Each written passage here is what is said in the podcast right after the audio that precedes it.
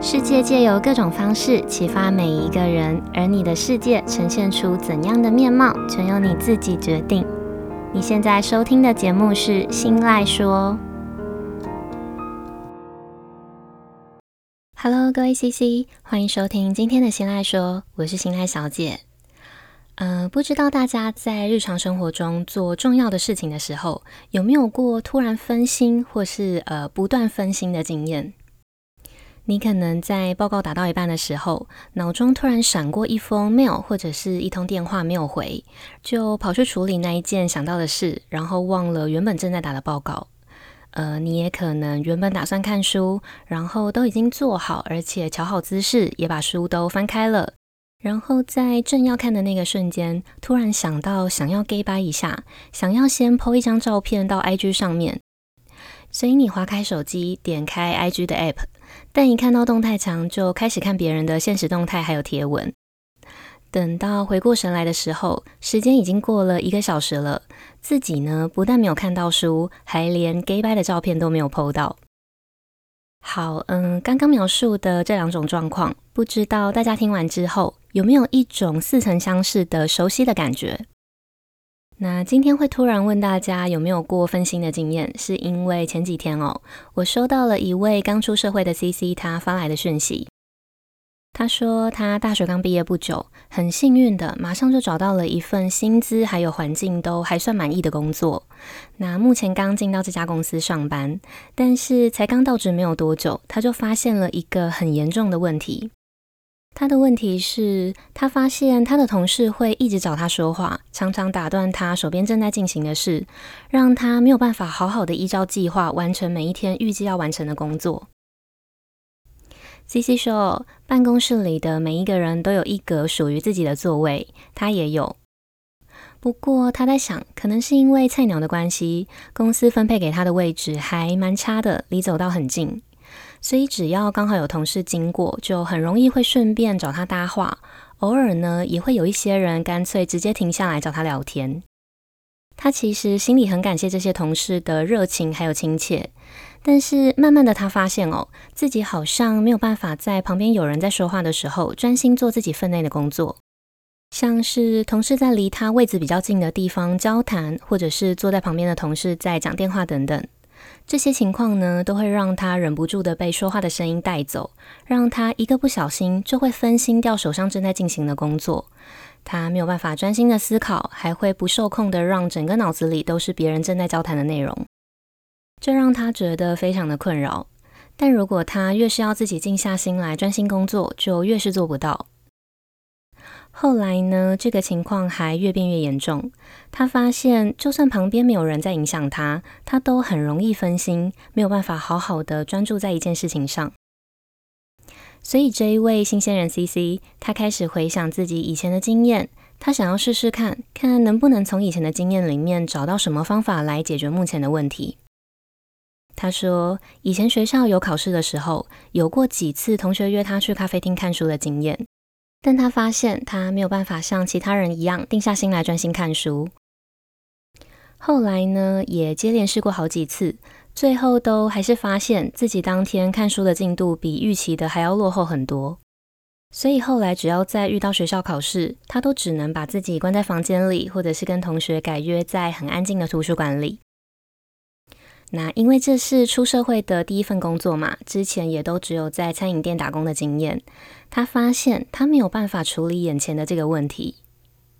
那这个问题如果问同事，又担心会被觉得是要对方不要打扰自己。他也担心，如果是问要怎么让自己提升专注度的问题，会让别人觉得更奇怪。好，那基于 CC 的种种的担心哦，所以今天呢，我想跟大家聊聊的主题就是。怎么让自己进入专心的状态，跟怎么提升专注度，还有要怎么巧妙但是不失礼貌的去回避同事的搭话。那在开始跟大家聊聊我的解决小方法之前哦，我想先跟大家分享一段我的职场小故事。其实我在收到这封讯息的当下是还蛮开心的，有一种不是一个人的感觉，因为我刚好也像是今天提问的 CC 一样。是一个很容易受到声音影响的人，呃，应该说，我不只是很容易被影响而已，是会被严重影响的那种人。是那种只要有人在我旁边把影片放出声音，只要在我旁边吃饼干，在我旁边咬冰块，甚至是呼吸声稍微大一点，都可以影响到我的专注度跟我的情绪的那种严重的程度。我最严重而且让我最焦虑的时期哦，是发生在我大学刚毕业后的一年多。那时候我拿到了当时在我心里面认定的第一份是正式而且很喜欢的一份工作。它是一家行销公司，我还记得那个时候的我超兴奋，因为终于如愿以偿的进入到了我喜欢的产业。只是这个兴奋的感觉并没有持续太久哦，就在我刚踏进办公区没有多久之后，它就彻底的幻灭了。那是一家非常小型的公司，办公区勉强隔出八个座位就已经全满了。但是让我惊吓的不是公司的环境，而是当时的公司，他们把电台广播当作是上班的背景音乐在播放，而且是上班时段的完整的九个小时，还包含中间一个小时的午休时间，全部不间断的在播放。但最可怕的还不止这些哦，最可怕的是我这个菜鸟的座位就在那台广播机器的正前方，这对一个对声音极度敏感的人来说超吓人的。但那个时候的我还天真的以为自己应该不会那么严重吧，还以为自己可能可以跟这个广播和平共处。我记得当时比较常收听的频道是一个介绍流行音乐的广播节目，在每一首歌之间呢，都会有主持人的人声，那偶尔呢也会邀请来宾来上上节目来聊聊天。后来我才知道。会把广播当作是上班的背景音乐，是因为老板他怕大家上班太闷太无聊，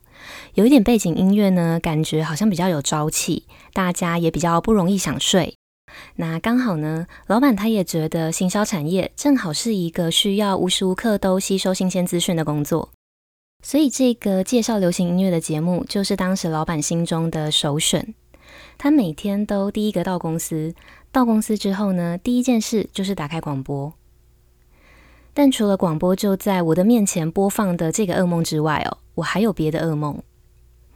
大家可以在脑中想象一下，一开门一走进这间小小的办公室里，就会先看到一条主要走道，那一台用来播放广播的机器，它就放在这条主要走道靠右边的一个柜子上面。我的位置呢，就在这一条主要走道的左手边。再加上我后面还有坐另外两位同事，所以我的位置的右边也还有一条小的走道。也就是说呢，我的座位就是一个台北车站台北车站，不但人来人往哦，还有全天候的广播。两边夹击的双走道，除了让进到这间办公室里的所有的人都要经过我的位置之外，我还要面对就在我正前方那台跟我距离不到三步距离的广播器。这个距离非常的近，近到节目要放出让办公室里的其他七个人都听得到的音量，对我来说就会是一个过大的声音。我觉得我应该永远都会记得那个时候每天踏进办公室之前的那种痛苦的感觉。同事时不时经过都会跟我闲聊，然后老板偶尔会从后面大吼的问专案进度，还有丢新的工作。在都没有人打扰的时候，我还要面对那一台让我很想砸烂的广播器。这样的日子没有过多久，我就开始在每天上班的时候都觉得心浮气躁，觉得没有办法静下心来专心工作。那个时候，明明我的手边有要赶的专案，但是我还是会在写案子的过程中，脑子突然岔出去的想到别的要做的事情，就干脆两边同步进行。那种以为自己可以多方同步工作，效率很高也很厉害的自以为是的感觉。殊不知到了最后，我什么重要的事情都没有完成，就算偶尔幸运的通通完成了，也早就已经浪费掉了一大堆时间了。后来的日子呢，我常常加班。明明公司表定下班的时间是六点，但对那个时候的我来说，七点下班是奇迹，十一点下班是常态。好，那一年还是新鲜人的我的故事就先分享到这边。后来我用了什么样的方法抵抗台北车站的命运？又做了哪一些事情让自己提升专注度？还有怎么巧妙但是不失礼貌的回避同事的搭话。我们先进一小段间奏音乐休息一下，回来之后会跟大家分享我的职场生存小方法。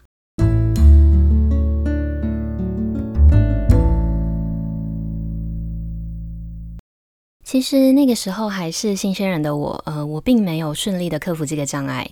我在那间公司里，一直到离职前的最后一刻，都还在卖干加班。但是不能全部都怪公司在压榨，也要怪当时的自己没有自我管理的实力。那这几年呢，随着年纪的增长，也经历了很多大大小小不同的工作跟不同的事带给我的经验，还有最重要的是，我开始对自己更了解之后，才慢慢的找到了一套适合自己的方法。我把这一套我的职场生存的小方法分成四个步骤分享给大家。这四个步骤分别是：一、列出待办事项；二、善用感官；三、一次只做一件事；还有四、信用约定。首先呢，是一列出待办事项。不知道大家有没有听过艾森豪矩阵？这个矩阵呢，又被称为优先矩阵，是美国的第三十四任的总统艾森豪他当时提出的一套用来帮事情排定优先顺序的架构。所以后来的人呢，就直接把这套架构命名成艾森豪矩阵。大家可以在脑中想象一下，接下来我要描述的这张矩阵图。那我也会把今天参考资料的图片放在今天节目的资讯栏里。大家如果有兴趣的话，也可以直接点进网址里看更多的说明。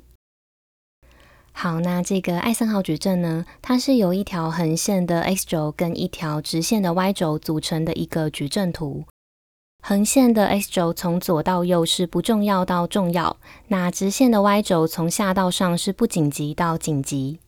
这个矩阵呢，也会因为这两条 X 轴跟 Y 轴被分成四个区块，这四个区块分别是右上第一象限的重要加紧急，右下第二象限的重要加不紧急，还有左上第三象限的不重要加紧急，跟左下第四象限的不重要加不紧急。那脑中大概有这个艾森豪矩阵之后，接着我们就可以把目前手上所有的工作全部都先列出来，再一件一件的依照重要性和急迫性去分类，然后再回丢到这四个象限里。这样子我们就可以厘清在右上区块的当务之急的工作有哪些，然后把心思跟专注力都集中放在当天又重要又紧急的事情上，也比较不容易突然想到什么事情没做就直接跑去做。那当老板临时要增加工作，或是同事突然来闲聊，或是突然想要约喝咖啡的时候，我们也就可以用手边正在进行的紧急工作来暂时婉拒老板要增加工作量，还有合理的抽离同事的闲聊对话。接着是二，善用感官。透过上一个步骤里面提到的艾森豪矩阵，我们已经可以很清楚的知道自己当下有哪一些重要又紧急的事情要处理。那接着呢，在这个步骤里，我们就要想办法让自己与世隔绝，就像是我们在玩游戏跟在看电影的时候，通常很难分心一样，因为我们的视觉、听觉还有双手全部都被占用了。所以，我们也可以用同样的方法，善用自己的五官，让自己与世隔绝，进入专注的模式。拿我的例子来说，通常我进入到专注模式的标准配备是咖啡、耳机还有电脑。一杯咖啡摆在电脑旁边，让鼻子先闻到咖啡的香气，然后再戴上耳机听白噪音的音乐，把耳朵封住。再加上把手机翻成背面，让眼睛只专注在电脑的荧幕上。最后呢，是两只双手不停地在键盘还有滑鼠上面来回的敲打跟移动。这样子呢，就把我的鼻子、耳朵、眼睛还有双手全部都一次封印在专注模式的世界里了。那通常我会选一个颜色显眼的耳机，最好是有线的。那些会被头发遮住的蓝牙耳机是绝对不行的。这个目的是为了要让所有经过的人都可以一看就知道我戴着耳机。那他们看到之后，心里就会有一个底，知道讲话呢，我有可能听不见。如果要搭话，要先拍拍我的肩膀。等我拿下耳机之后，他要再重复说一次他刚刚说的话。然后等我回完话，我会再重新带回耳机。所以，如果是要说闲聊废话的人，就很容易会因为这一连串繁琐的步骤觉得懒，觉得麻烦，然后自动打消想要跟我搭话的念头。那当然，在初期刚开始戴耳机的时候，我会先刻意的去知会坐在附近的同事，我会告诉他们，因为我有哪一些很紧急的工作要赶着完成，所以我会戴上耳机进入自己的世界。那如果有人刚好要找我，再麻烦他拍拍我的肩膀，提醒我一下。这个事先知会的动作，也等于是用婉转的方式，请他在我戴上耳机的时候不要打扰我。那时间久了，一旦办公室里面的人都习惯我进入专注模式的这个状态，我也就不会需要再刻意的交代有什么紧急的工作要完成。之后，只要他们看到我戴上耳机，也就会默认这个专注模式，然后不会轻易的在我的工作时间里来打断跟影响我。那当然，这个步骤是有副作用的。这个副作用就是，我要在休息时间的时候，花加倍的社交精力去培养同事之间的感情，才不会让自己变成办公室的边缘人。那既然这个步骤都提到了用声音来进入专注模式，我也顺便来跟大家分享我平常工作的时候会听的一些音乐。通常听得懂歌词或者是节奏感比较强的音乐，都很容易会让我被音乐带走。所以通常我会听白噪音，像是流水声、雨声、鸟叫声，或者是像咖啡厅的背景声。那我常听的这些白噪音的连接，我也会放在今天节目的资讯栏里。大家如果有兴趣的话，也可以点进去听听看我的专注模式的音乐。好，那接下来是三，一次只做一件事。嗯、知名的自我发展演讲者丹尼帕尼他曾经说过，一次只做一件事，就是在练习专注力。因为我们的大脑没有办法同时进行多工处理，它只是快速的去切换任务，产生出一种错觉，好让我们以为自己在进行多工处理。那也是因为一直以来哦，我们的父母、长辈、学校还有职场，都在教我们要用未雨绸缪的态度来规划未来。这样的思想教育，让我们很容易在事情进行的当下，就预先设想接下来要做的事，也就是分心。就像有一些父母，他们什么都不想放过，什么才艺班都想要让孩子去上一样，唱歌、跳舞啦，英文还有书法，每一个假日都想要把孩子的时间塞好塞满。他们以为时间分配得很有效率。但其实这样子的做法，很有可能会让孩子还在上跳舞课的时候，就先想到下一堂课要准备的书法用具，导致他们没有办法专心学习，最后会变成样样学，但是样样都不精。同样的观念呢，我们也可以再套回今天的职场小故事。假设我今天在顺一份等一下要去跟客户提案的报告，然后我突然想到，等一下到客户的公司提案结束之后，我会经过一间道具店，那刚好可以买明天活动现场要用的道具。想着想着呢，不知不觉我就开始分心的去列等一下要去道具店采买的道具清单。这个自以为的多工处理，很容易会让我没有办法专心在眼前的事情上，还会因为分心，然后浪费掉大把的时间。所以，当我们正在做一件事情的时候，我们就要试着专注在当下，一次只做一件事情就好，不要想别的事情。那就算真的有其他的事情要做，我们其实也早早就已经在第一个步骤用艾森豪矩阵去区分出事情的重要顺序了。此时此刻呢，我们也就可以放心，然后用心平气和的态度去看待眼前的事情。那如果专注力还是一个不小心就飘掉的时候，就可以试着用复诵的方式，小小声的去念出自己正在看的文字，就像打字的时候，我们通常会在心里默念正要打出来的文字一样。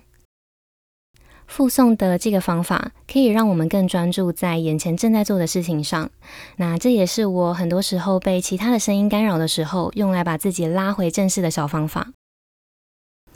最后呢，是四，信用约定。我在第十五集的自律的内容里，有曾经提过一个自律的关键方法。